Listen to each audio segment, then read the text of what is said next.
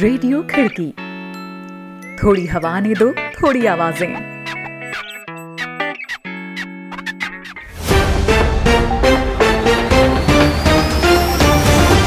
आज है 19 मार्च, दिन शुक्रवार। खिड़की इंटरनेशनल बुलेटिन में अभिवादन स्वीकार करें शादाब हसन खान का। एक नजर कार्यक्रम की खास खबरों पर। अमेरिका और रूस के राष्ट्रपतियों के बीच तीखी हुई जुबानी जंग। यूरोपीय दवा नियंत्रक ने ऑक्सफोर्ड एस्ट्राजेनेका टीके को बताया सुरक्षित और प्रभावी। म्यांमार में शांति के लिए पोप की अपील, बोले हिंसा रोकने के लिए घुटने टेकने को तैयार। रहेंगी दुनिया भर की और भी अहम खबरें, तो बने रहे बुलेटिन में शादाब हसन खान के साथ।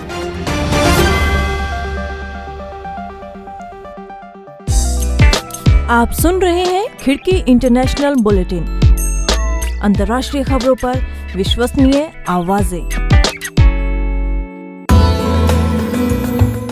आइए शुरुआत करते हैं आज की पहली खबर से। दुनिया के दो शक्तिशाली देशों के प्रमुखों के बीच जुबानी जंग छिड़ गई है। अमेरिकी राष्ट्रपति जो बाइडेन के अपने एक साक्षात्कार के दौरान रूसी राष्ट्रपति पुतिन के खिलाफ दिए गए बयानों पर अब पुतिन ने पलटवार किया है। पुतिन ने बाइडेन का मजाक उड़ाते हुए कहा, जो जैसा खुद होता है दूसरों को भी वही समझता है। इस जुबानी लड़ाई से उभरते नई समीकरणों की पड़ताल करती एक रिपोर्ट के साथ है हमारे सहयोगी रोहित जोशी। रूसी राष्ट्रपति व्लादिमीर पुतिन ने गुरुवार को अपने अमेरिकी समकक्ष जो बाइडेन के उस बयान पर तीखी प्रतिक्रिया दी है, जिसमें उन्होंने कहा था कि वे पुतिन को एक हत्यारा मानते हैं। इससे पहले एबीसी न्यूज को दिए एक साक्षात्कार में जब जो बाइडेन से पूछा गया कि क्या वह मानते हैं कि रूसी नेता पुतिन, जिन पर अलेक्सी नावल्नी और दूसरे विरोधियों को जहर देने के आदेश देने के आरोप हैं, वह हत्यारे हैं। इस पर बाइडेन ने जवाब दिया था, हाँ मैं ऐसा मानता हूँ। इस इंटरव्यू में बाइडेन ने पुतिन के बारे में यह भी कहा था कि उनके पास आत्मा नहीं है और उन्हें अमेरिकी राष्ट्रपति चुनावों में दखलंदाजी की कीमत चुकानी होगी। बाइडेन उस अमेरिकी खुफिया रिपोर्ट पर प्रतिक्रिया दे रहे थे जिसमें आरोप लगाया गया है कि रूस ने अमेरिकी राष्ट्रपति चुनावों में दखलंदाजी कर रिपब्लिकन प्रत्याशी डोनाल्ड ट्रंप के पक्ष में मतदाताओं को प्रभावित करने की कोशिश की थी। बाइडेन के इस बयान पर रूसी राष्ट्रपति व्लादिमीर पुतिन ने अमेरिकी इतिहास का हवाला देते हुए कहा, हम हमेशा दूसरे लोगों में खुद अपने लक्षण देखते हैं और सोचते हैं कि वे भी वास्तव में हमारी ही तरह हैं और इसका परिणाम होता है कि हम किसी व्यक्ति की गतिविधियों का उसी मुताबिक आकलन करते हैं और निष्कर्ष देने की कोशिश करते हैं।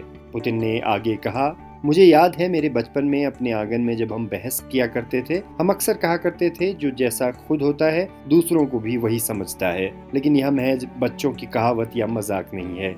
इधर जुबानी जंग से आगे इस घटनाक्रम में रूस ने एक बेहद असामान्य कदम उठाया है। उसने कहा है कि वह अमेरिका से अपने राजदूत को अमेरिका रूस के रिश्तों के भविष्य को लेकर एक बेहद जरूरी सलाह मशविरे के लिए वापस बुला रहा है। वॉशिंगटन में मौजूद रूसी एम्बेसी ने एक बयान में कहा है कि रूसी राजदूत अनाटोली एंटोनोव शनिवार को अमेरिका से वापस चले जाएंगे। बयान में यह भी कहा गया है कि अमेरिका के उच्च स्तरीय अधिकारियों की ओर से जारी किए गए गलत बयानों ने पहले से ही बेहद तनावपूर्ण चल रहे रिश्तों के पूरी तरह खत्म हो जाने का खतरा पैदा कर दिया है। रिपोर्ट सुना रहे थे रोहित जोशी। यह कार्यक्रम आप खिड़की.com के साथ ही खिड़की के यूट्यूब चैनल, फेसबुक पेज और व्हाट्सएप ग्रुप में भी सुन रहे हैं और मैं हूँ शादाब हसन खान। इस बीच यूरोपीय संघ के ड्रग रेगुलेटर ने गुरुवार को कहा है कि वह एक स्पष्ट वैज्ञानिक निष्कर्ष पर पहुंच गया है जिसके मुताबिक एस्ट्राजेनेका ऑक्सफोर्ड टीका सुरक्षित और कारगर है।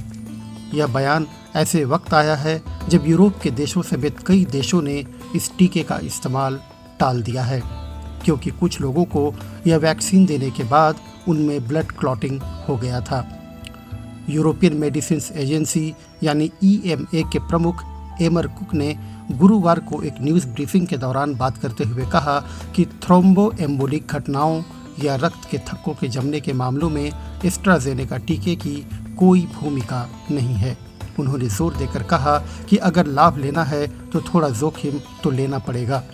EMA ने कहा कि यह रोगियों के लिए टीके से संभावित जोखिमों के बारे में स्पष्टीकरण और स्वास्थ्य पेशेवरों के लिए जानकारी शामिल करने के लिए अपने दिशा निर्देशों को अपडेट करेगा। वहीं इटली में जब कोविड-19 से मौतों का सिलसिला शुरू हुए एक साल बीत चुका है, यहां कोरोना संक्रमण फिर से उभार पा रहा है। देश के तकरीबन 20 बड़े इलाकों में फिर से सार्वजनिक जीवन पर प्रतिबंध लगा दिए गए हैं। ज़रूरी चीज़ों की दुकानों को छोड़ बाकी बाजार और मॉल बंद कर दिए गए हैं। लोगों को घर से बाहर निकलने की मनाही है, वे दोस्तों और रिश्तेदारों से नहीं मिल सकते।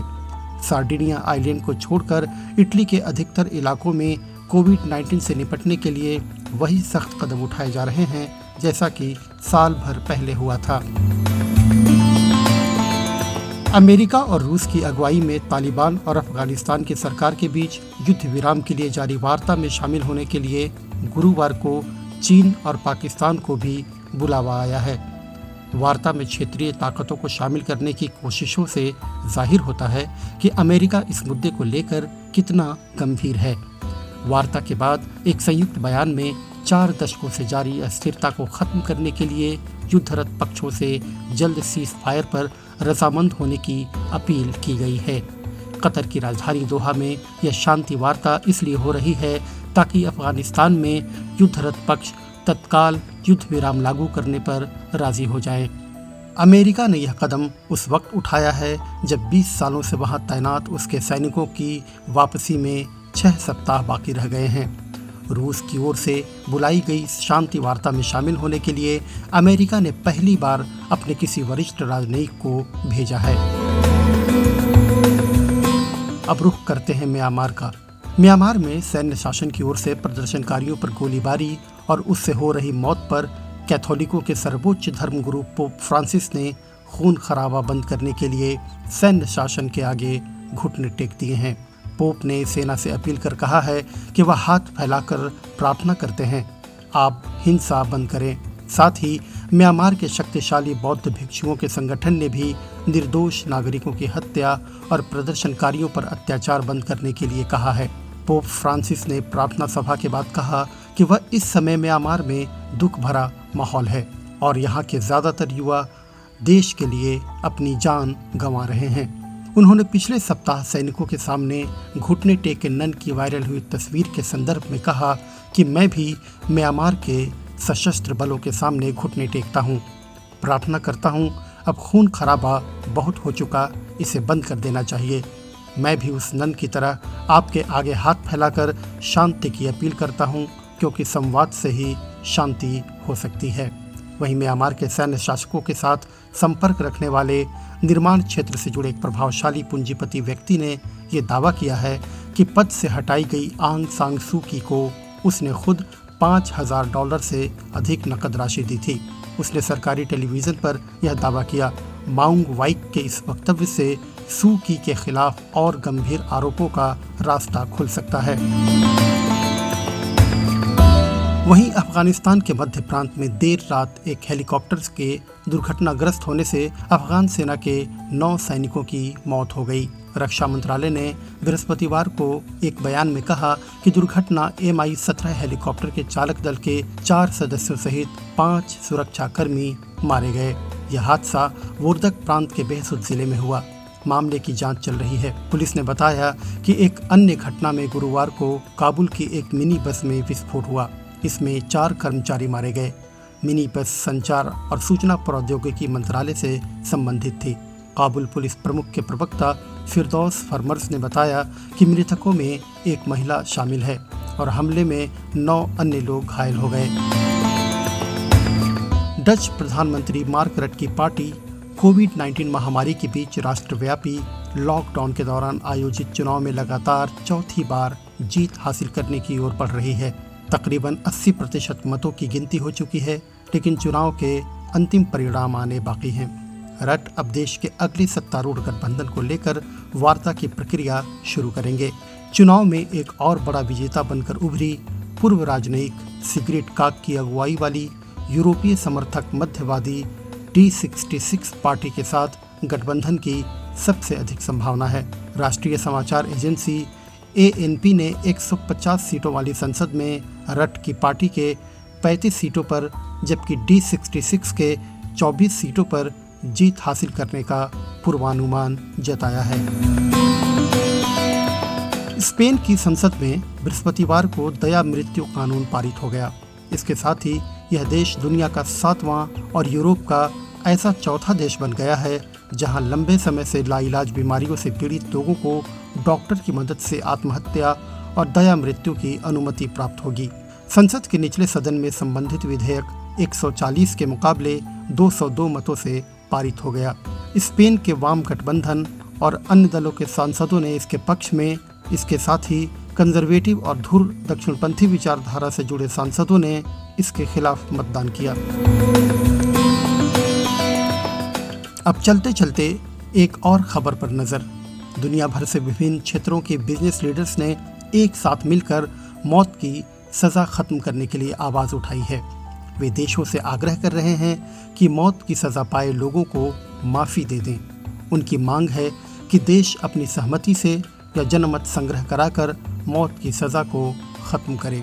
गुरुवार को वर्चुअल माध्यम से आयोजित South by Southwest festival event में दुनिया के 21 बड़े व्यापारिक संगठनों का नेतृत्व कर रहे लोगों ने अपने दस्तखत करके responsible business initiative for justice के तहत the business leaders declaration against the death penalty नाम से एक घोषणा पत्र जारी किया।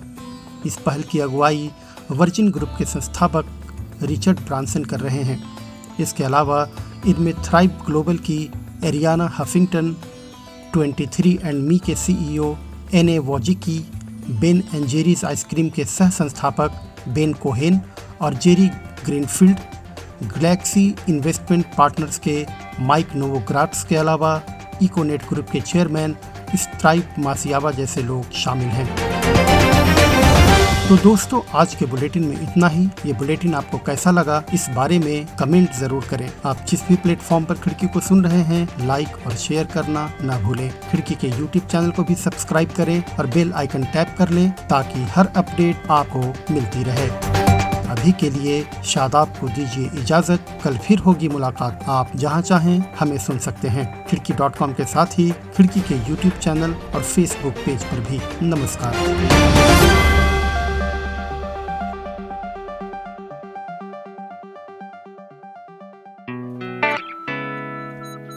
रेडियो खिड़की, थोड़ी हवा ने दो, थोड़ी आवाजें।